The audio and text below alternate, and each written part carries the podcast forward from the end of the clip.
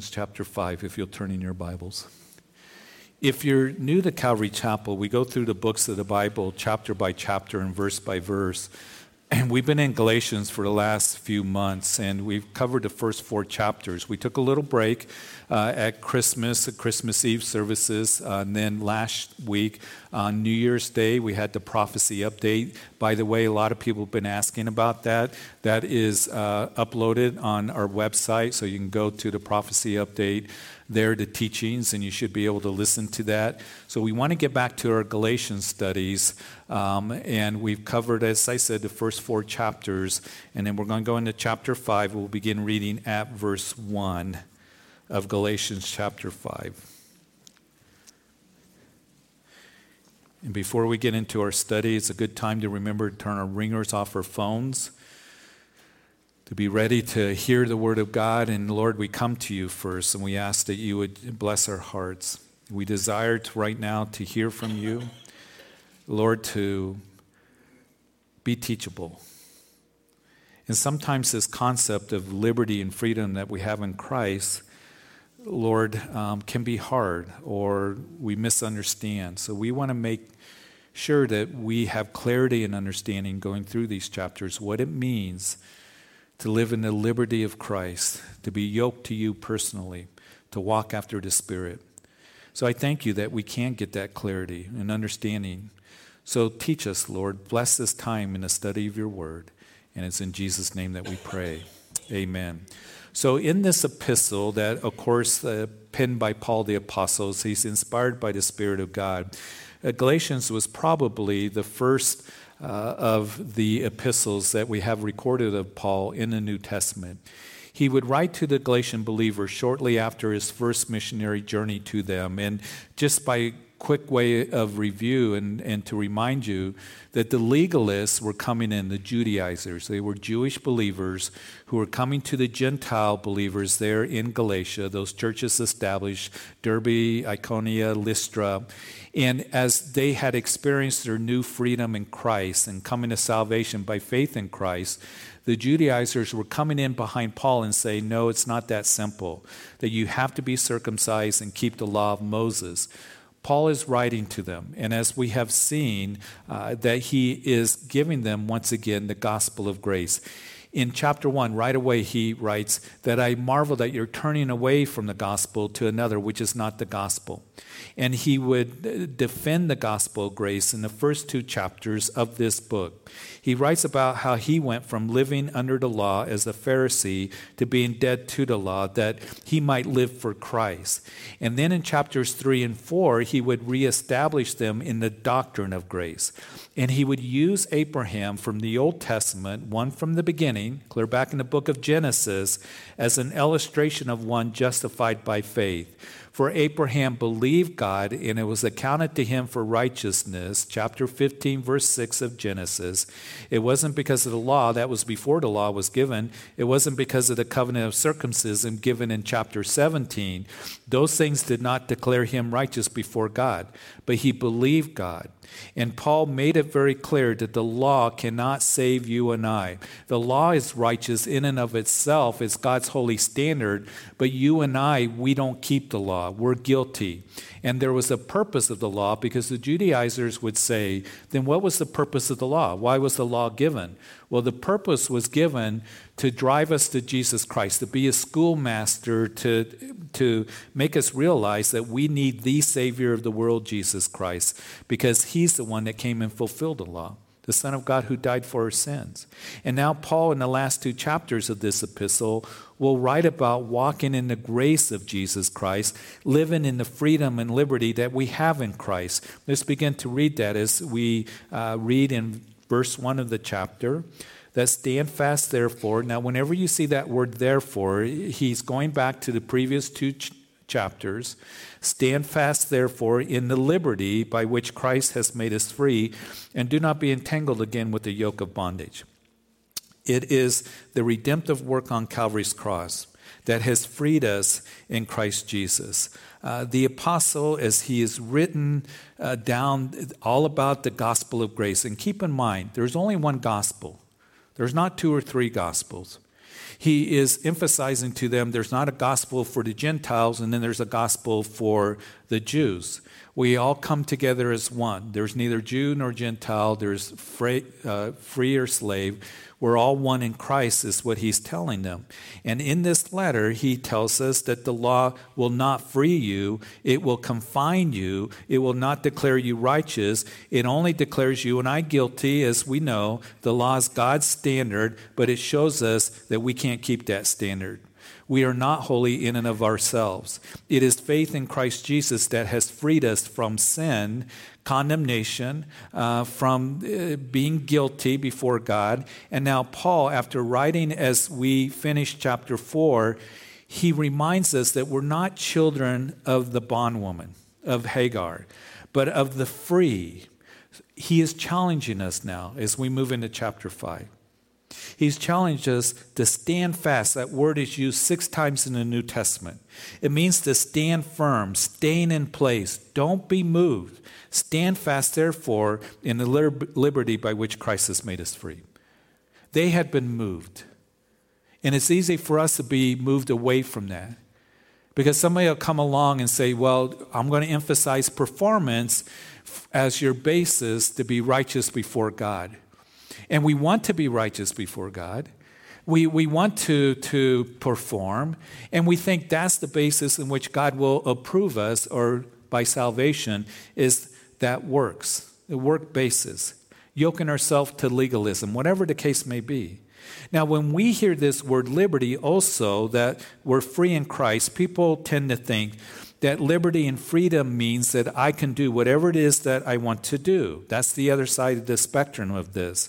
I can live as I please. I'm free to sin. There are those who say, you can't emphasize liberty in Christ. You have to keep people under the law. There are those who say, hey, I have liberty in Christ and I can live any way that I want. I'm free to sin. That's the meaning of what is being said here. So, as we go over these two chapters, we're going to see very clearly how it is that we live in this grace that has been bestowed upon us, the grace of Christ that saves us. And we will see clearly in these last two chapters of Galatians that liberty and freedom in Christ does not mean that I live as I please in my flesh. You hear people sometimes that will accuse us who say we have liberty in Christ. We, we emphasize grace, the grace of Jesus Christ, that He did the work, that we cannot save ourselves. And they'll say, well, that's just sloppy agape, or that's cheap grace. And those are terms that sometimes we hear, which I don't care for those terms, because grace is not cheap. And we know that as we think about the greatness of the price that was paid for our sins, He paid Jesus a tremendous price. We're going to come to the communion table and we're going to remember what Jesus Christ has done for us and allowing His body to be broken and His blood shed for the forgiveness of sin. He suffered in ways that we cannot fully understand.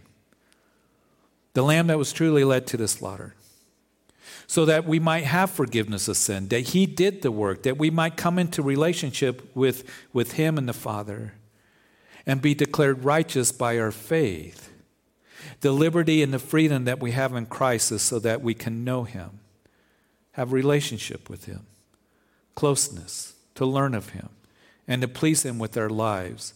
That is how we stand fast in the liberty and freedom in Christ Jesus. Don't be moved from that, is what He's saying.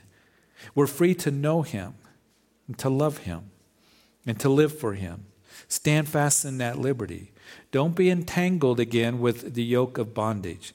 And of course, Paul is speaking about don't put yourself under the law, don't look to the law to justify you before God, because the law will not do that.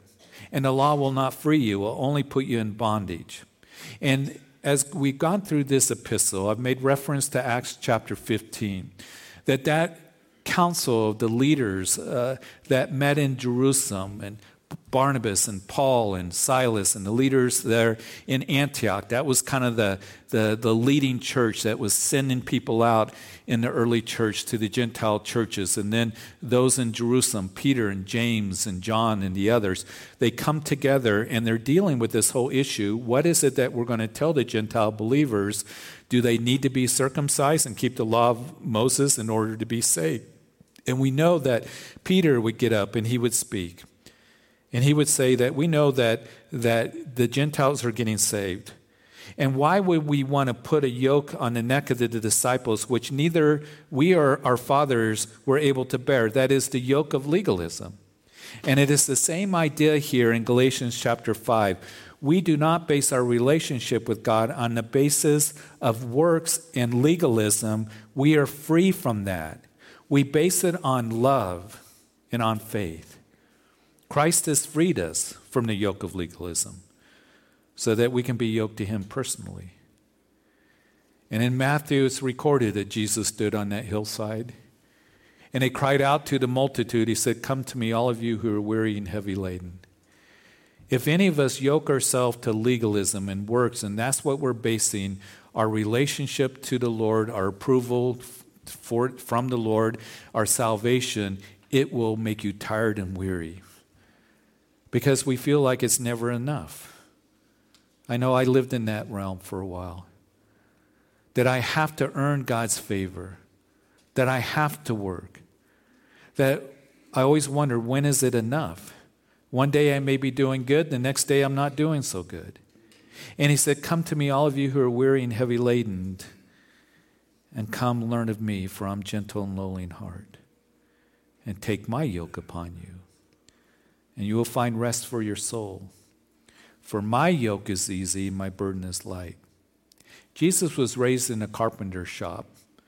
And so we believe, most scholars, that he was a carpenter. And I just wonder, I wouldn't make a doctrine out of this, but I just wondered if Jesus specialized in yokes and making wooden yokes to yoke two animals together. I like to think that perhaps he did. And he says, Take my yoke upon you. A yoke would yoke two animals together so they would travel together. For my yoke is easy, my burden is light. The yoke of legalism, if you yoke yourself to legalism in works and performance, it becomes burdensome and heavy. We are free to be yoked to Christ, to be free in Christ. And it is not free to sin. Listen, it is free from sin and to be yoked to Christ so that we can live for Him. He continues writing that indeed I, Paul, say to you that if you become circumcised, Christ will profit you nothing. And I testify again to every man who becomes circumcised that he is a debtor to keep the whole law. So those legalists were, of course, coming to the believers, the Gentile believers, and saying that they had to be circumcised, and the Christians were believing that.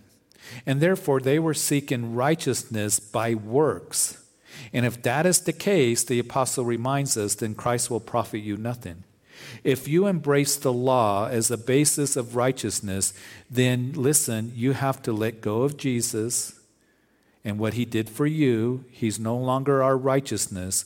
Christ will profit you nothing, verse 2. And the apostle goes on to say that if you emphasize circumcision, legalism, in earning God's salvation and approval, then verse 3, then you need to keep all of the law. You are a debtor to keep all of the law. It is not pick and choose. And no amount of obedience will make up for one act of disobedience. And we know that to be true because the wages of sin is death. We've all failed. We've all sinned. We've all missed the mark. Now, after church, if you decide that we're going to go out to lunch and you're going down Highway 34 and you're speeding, and you get pulled over by uh, the state patrol, and he comes and you ask him, Why, why'd you pull me over? And he says, Because you were speeding. Well, you can't give me a ticket. I've driven down this road hundreds of times, and I didn't speed. I was good. I was within the speed limit. You can't say, well, I'm a good person because I just went to church. I was over at Calvary Chapel and I'm getting out and and so you know, don't I'm a good person. Whatever it may be. You're going to get a ticket because you're guilty. Because you were speeding. And all of us are guilty because we've broken the law. And then the fine, the wages of sin is death. And he continues as he presses this point of being one that, that we're yoked to him. to stand fast in the liberty. You have become estranged from Christ, you who yoke yourself to legalism, you who attempt to be justified by the law, verse 4. You have fallen from grace. If you're depending on your own works to be righteous, then you've fallen from grace. And if you add to the cross of Christ to save you, that he paid the price, that the work is done, it is Christ alone. Jesus did not cry out from that cross, it is 90% finished. I, I did 90 or 95% uh, of the, the work, so now you have to do the rest. And if any of us add to the cross of Christ, then you undermine what he did for you on that cross. And if you're going to stand before God thinking that I can do it on the basis of my own works, then you better be prepared to show that you've been perfect. And we know that we're not. We're a debtor to keep the whole law, he writes in verse 3. And putting yourself to the yoke of legalism and believing that you're justified by the law by works, if you're depending on your performance to a religious system, then you better be perfect. And we know that we can't. That it just declares us guilty to law, God's righteous standard. And that's why it is Paul that states that if you have that mindset, then you have fallen from grace. We know that the apostle would write in Romans chapter 3, verse 20, Galatians is called the many Romans. But therefore, by the deeds of the law, no flesh will be justified in his sight. For by the law is the knowledge of sin. Putting yourself under the law, yoked to legalism, means you fall from grace, realizing that you're a sinner in need of the Savior, Jesus Christ. You've fallen from that. The unmerited favor of God, that's what grace means. And we need to come to the point and to the realization that grace is grace, that is a gift from God, salvation. Ephesians chapter 2, verse 8 For by grace you have been saved through faith. It's not of yourselves, it is the gift of God. Now, two weeks ago, we were celebrating Christmas. What if you got a Christmas gift from someone, and, and as you, you, you gave them that Christmas gift, that they said, hmm, they pulled out their wallet and said, I think I'll give you $10 for this gift. That would be odd, wouldn't it? It would be weird. It would be an insult because it's a gift that you're giving to somebody else. And salvation is a gift that comes from Jesus Christ, his work on the cross, and to say that here, here's my two cents, here's my works. That's an insult to what has been provided and given to us. But as we continue on, Therefore, we through the Spirit eagerly wait for the hope of righteousness by faith. For in Christ Jesus, neither circumcision nor uncircumcision avails anything, but listen, but faith working through love. When we read the word hope in the scriptures, it's, it's a different meaning than what we use the word hope. I hope the weather is nice this week. Uh, I hope I have a good week at work. Here in the scripture, it takes on the meaning, that word hope of certainty, of coming expectation. Because we are saved through Jesus Christ, we have the hope of heaven. It is not that we hope that there is a heaven, it is not that we hope that we go to heaven. We have the certainty of heaven, we have the hope of heaven.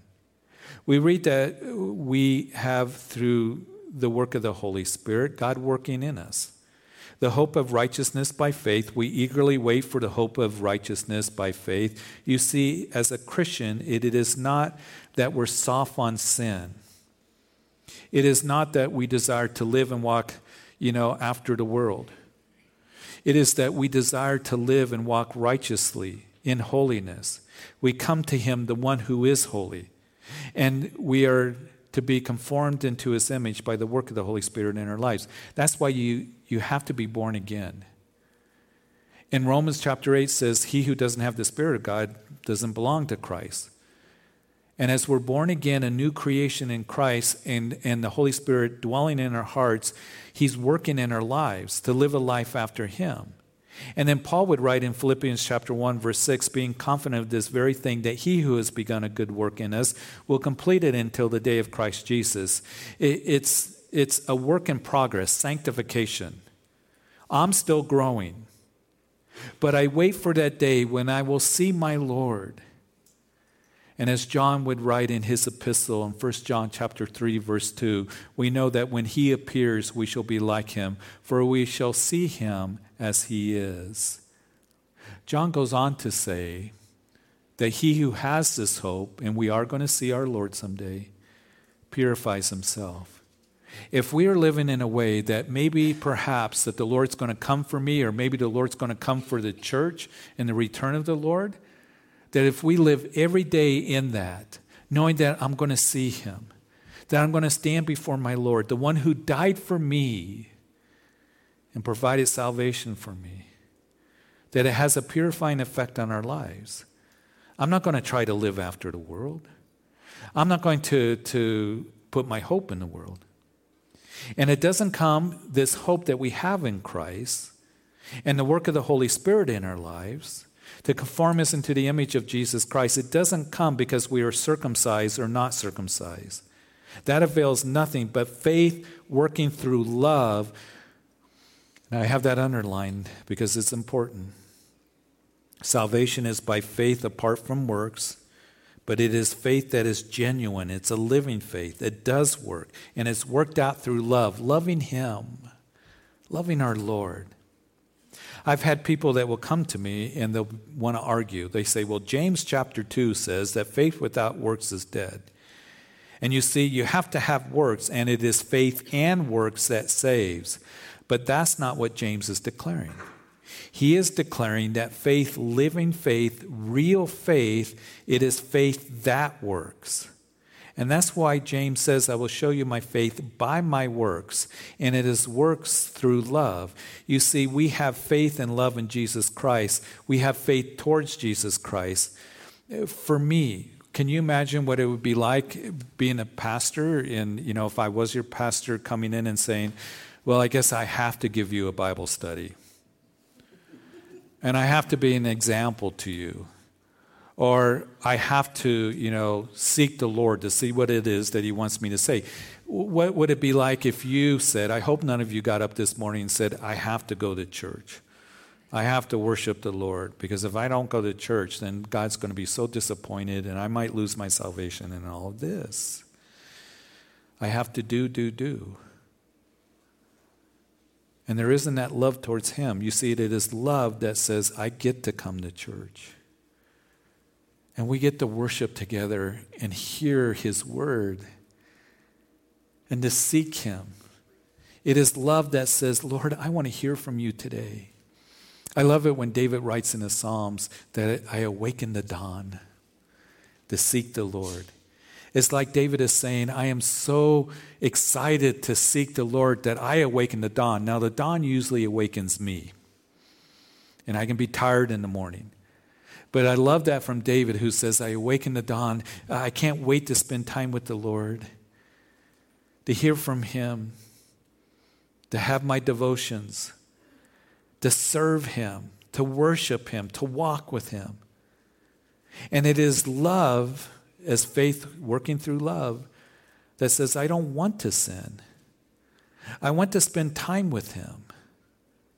So remember, it's not a works basis of putting yourself under the law.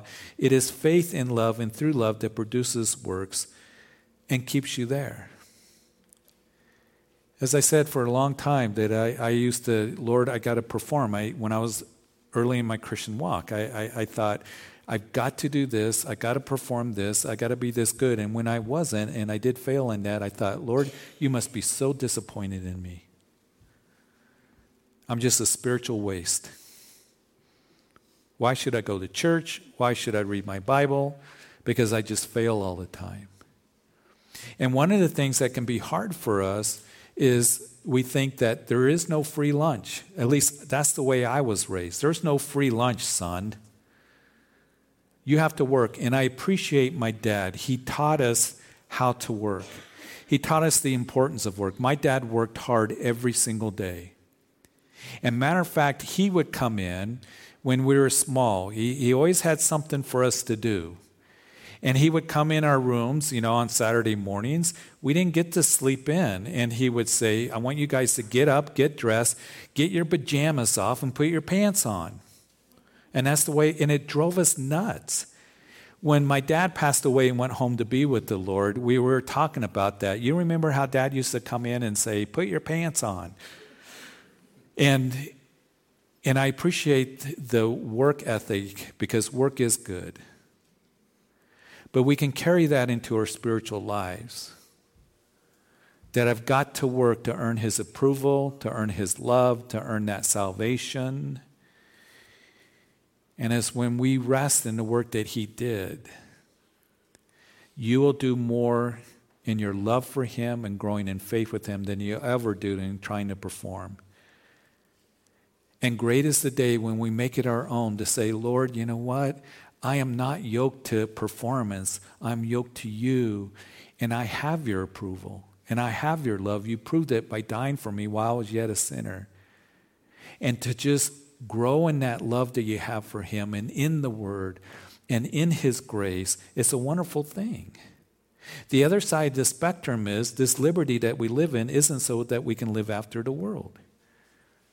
It was Peter that said, You've been brought out of the darkness into his marvelous light. So why would you want to go back to the darkness? This world is messed up. I don't need to tell you that. Why do you want to go back and live after the world?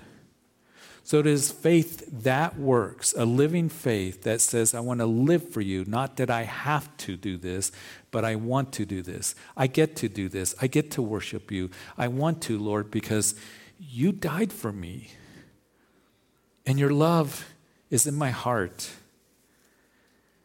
And I want to experience that life abundantly that you have for me. It is faith in love and through love that produces that works as I desire to live for you and keeps you there. And you ran well, who hindered you from obeying the truth? Chapter 1, who troubled you? Chapter 3, who bewitched you? Now, who has hindered you? And Paul oftentimes would refer to, you know, athletic events running, winning the prize, wrestling. We don't wrestle with flesh and blood. I just wonder if he really kind of likes sports. I think maybe perhaps he did. But he makes very important principles, spiritual principles in that, as he alludes to running well here. You Galatian Christians, you've run well. Who has hindered you? The idea here, who is cut in front of you? Now, those of us guys, you know, and gals that are old enough, do you remember the 1984 Olympics? Um, there was the anticipated 3,000 meter race, the women's race, and it was uh, Mary Deckers from the United States and Zola Budd from South Africa. They were both competitors. Mary Decker, I believe, had the world record, and they anticipated this race. And when it went on, and it was a famous race, what happened is Zola Budd cut in front, or at least that's what the conclusion was. She cut in front of Mary Decker, and Mary Decker tripped over her and fell down and stumbled and, and lost the race. And I can still picture her husband was a big bodybuilder and picked up this, you know, Mary Decker who was small and thin, you know, and she was a runner, long distance runner, and, and she was just crying. And, and that picture is there. That's what it reminded me here when I read this. Who's hindered you? Who cut in front of you? Who hindered your race? And I know that there have been times that I have seen people who have come to Christ and they're growing in the Lord and they're growing in grace and, and they're excited about the Lord and this freedom they have in Christ and they've been brought out of the darkness into his marvelous light. And then somebody comes along and says, Well, it's not quite that simple. What about the Sabbath? Why don't you dress this way? Why don't you do this? And why don't you do that? And all of a sudden, you begin to question your salvation. You begin to think, Am I really saved? And, and you begin to struggle in that because I've had to perform rather than just resting in the love that He has for you. And that's what was happening to the Galatian believers. Who's that? Who's hindered you from obeying the truth? Who's cut in front of you? Who's tripped you up? And he goes on and he says, This persuasion does not come from him who calls you. It's Jesus. The false teachers are hindering you, giving you another gospel, persuading you into that which hinders your relationship with Christ and brings you into bondage. And in verse 9, a little bit of leaven leavens the whole lump. So in the scripture, we know that leaven is a picture of sin, of evil. And you might recall that it was Jesus that said to his disciples, Beware of the leaven of the Pharisees. They're full of hypocrisy. Their hearts are corrupt. They don't speak the truth to you. And if you start to, to just receive a little bit of what they have to offer, these Judaizers, it will begin to permeate your heart. Just a little bit of leaven. Put into the dough, into the loaf of bread. It begins to permeate that whole loaf, it spreads. And always remember this that it only takes a little light to corrupt a large truth. And that's why it's so important that we have clarity and understanding what is being declared, what it means to live in grace. To have clarity and understanding what the scriptures declared, because I've said this before and I'm going to reiterate it. If you don't know the scriptures, somebody's going to come along and persuade you into another gospel, or they're going to trip you up. And if you don't know the Word of God, then you're going to be deceived because there are so many voices that are out there. And I pray for you and I that as we continue to gather, going through Galatians and through the Word of God, that we would be established. That we would be established in our salvation, that we would rest in His love, established in His truth, that we may run well for the prize that is before us. And desiring to please Him with our lives because of our love for Him and what He's done for us. And as we come to the communion table, we're going to remember that. As Father, we come. We come today and we just, Lord, we thank you for these words and for this truth declared to us that we're to stand fast in the liberty that we have in Christ. But it isn't live as we please, it's to live for you because of what Jesus has done for us. And as we come to the communion table, we're going to remember how Jesus' body was broken for us and his blood shed, that we can be free from death and sin and bondage in the world. We're the most blessed people that there are. We want to marvel at your incredible grace. We thank you, and we're going to spend all eternity marveling at your grace and provision. But this morning, as we hold the elements, and, and the communion table is for the believer. As believers, we come together as one to the communion table to remember his body broken and blood shed in this new covenant that we belong to, Christ living in our hearts. The Holy Spirit, God dwelling in a new heart, a new creation, conforming us into the image of Christ because of what he did on the cross. I do want to pray if there's anyone here, listen, if you're here and you've never repented, it means quit going the direction you're going because you'll never be good enough, but also know this that Christ loves you and you're to repent of your sins and turn to Christ and call out on the name of Jesus to be saved. He is your salvation. There is none other. And you can do that right now because tomorrow isn't promised to any of us. And you can come in faith and say, Jesus, I, I hear the gospel.